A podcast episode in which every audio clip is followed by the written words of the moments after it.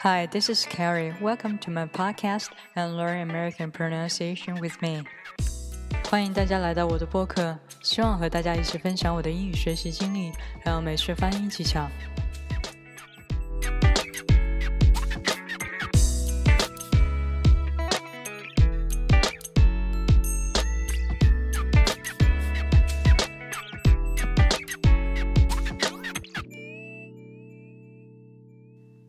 野火烧不尽，春风吹又生。这句诗你小时候肯定背诵过，很直白简单的一句诗。它的意思是，不管烈火怎样无情的焚烧，只要春风一吹，青草便可原地满血复活，表现了野草异常顽强的生命力。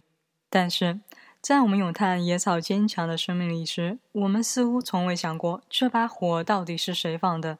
So who set the fire? 的确，没有树高，没有花香，它是一棵无人知道的小草。但它存活到今日，显然仅仅靠顽强的生命力是不够的。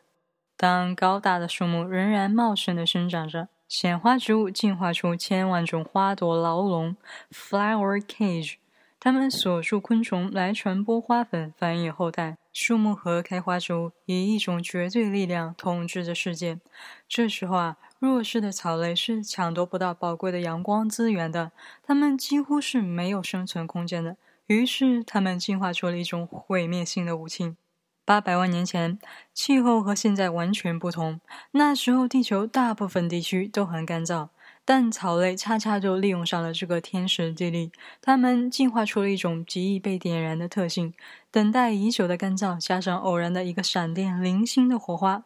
一堆干草，一点星火，无情的摧毁周围一切所有的植物，包括他自己。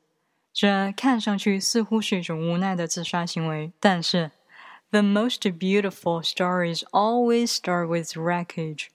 我们说啊，断壁残垣里总隐藏着一个最美丽的故事。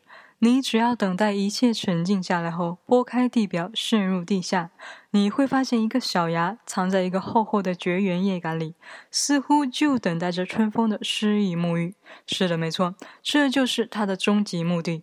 它就像一只涅槃重生的凤凰。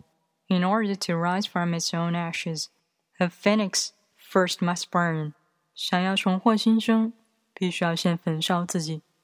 他学会用这种终极毁灭的方式获得最大的资源，最终占领地球。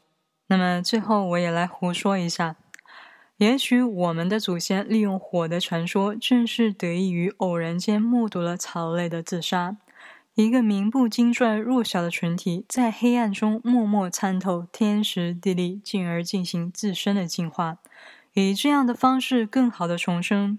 惊人之余，也有敬佩。也许你也正在经历黑暗，那么植物的涅槃重生可以告诉你，黑暗并不是淹没，而是一种孕育。张爱玲不是也说过吗？第一道尘埃就开出了花朵。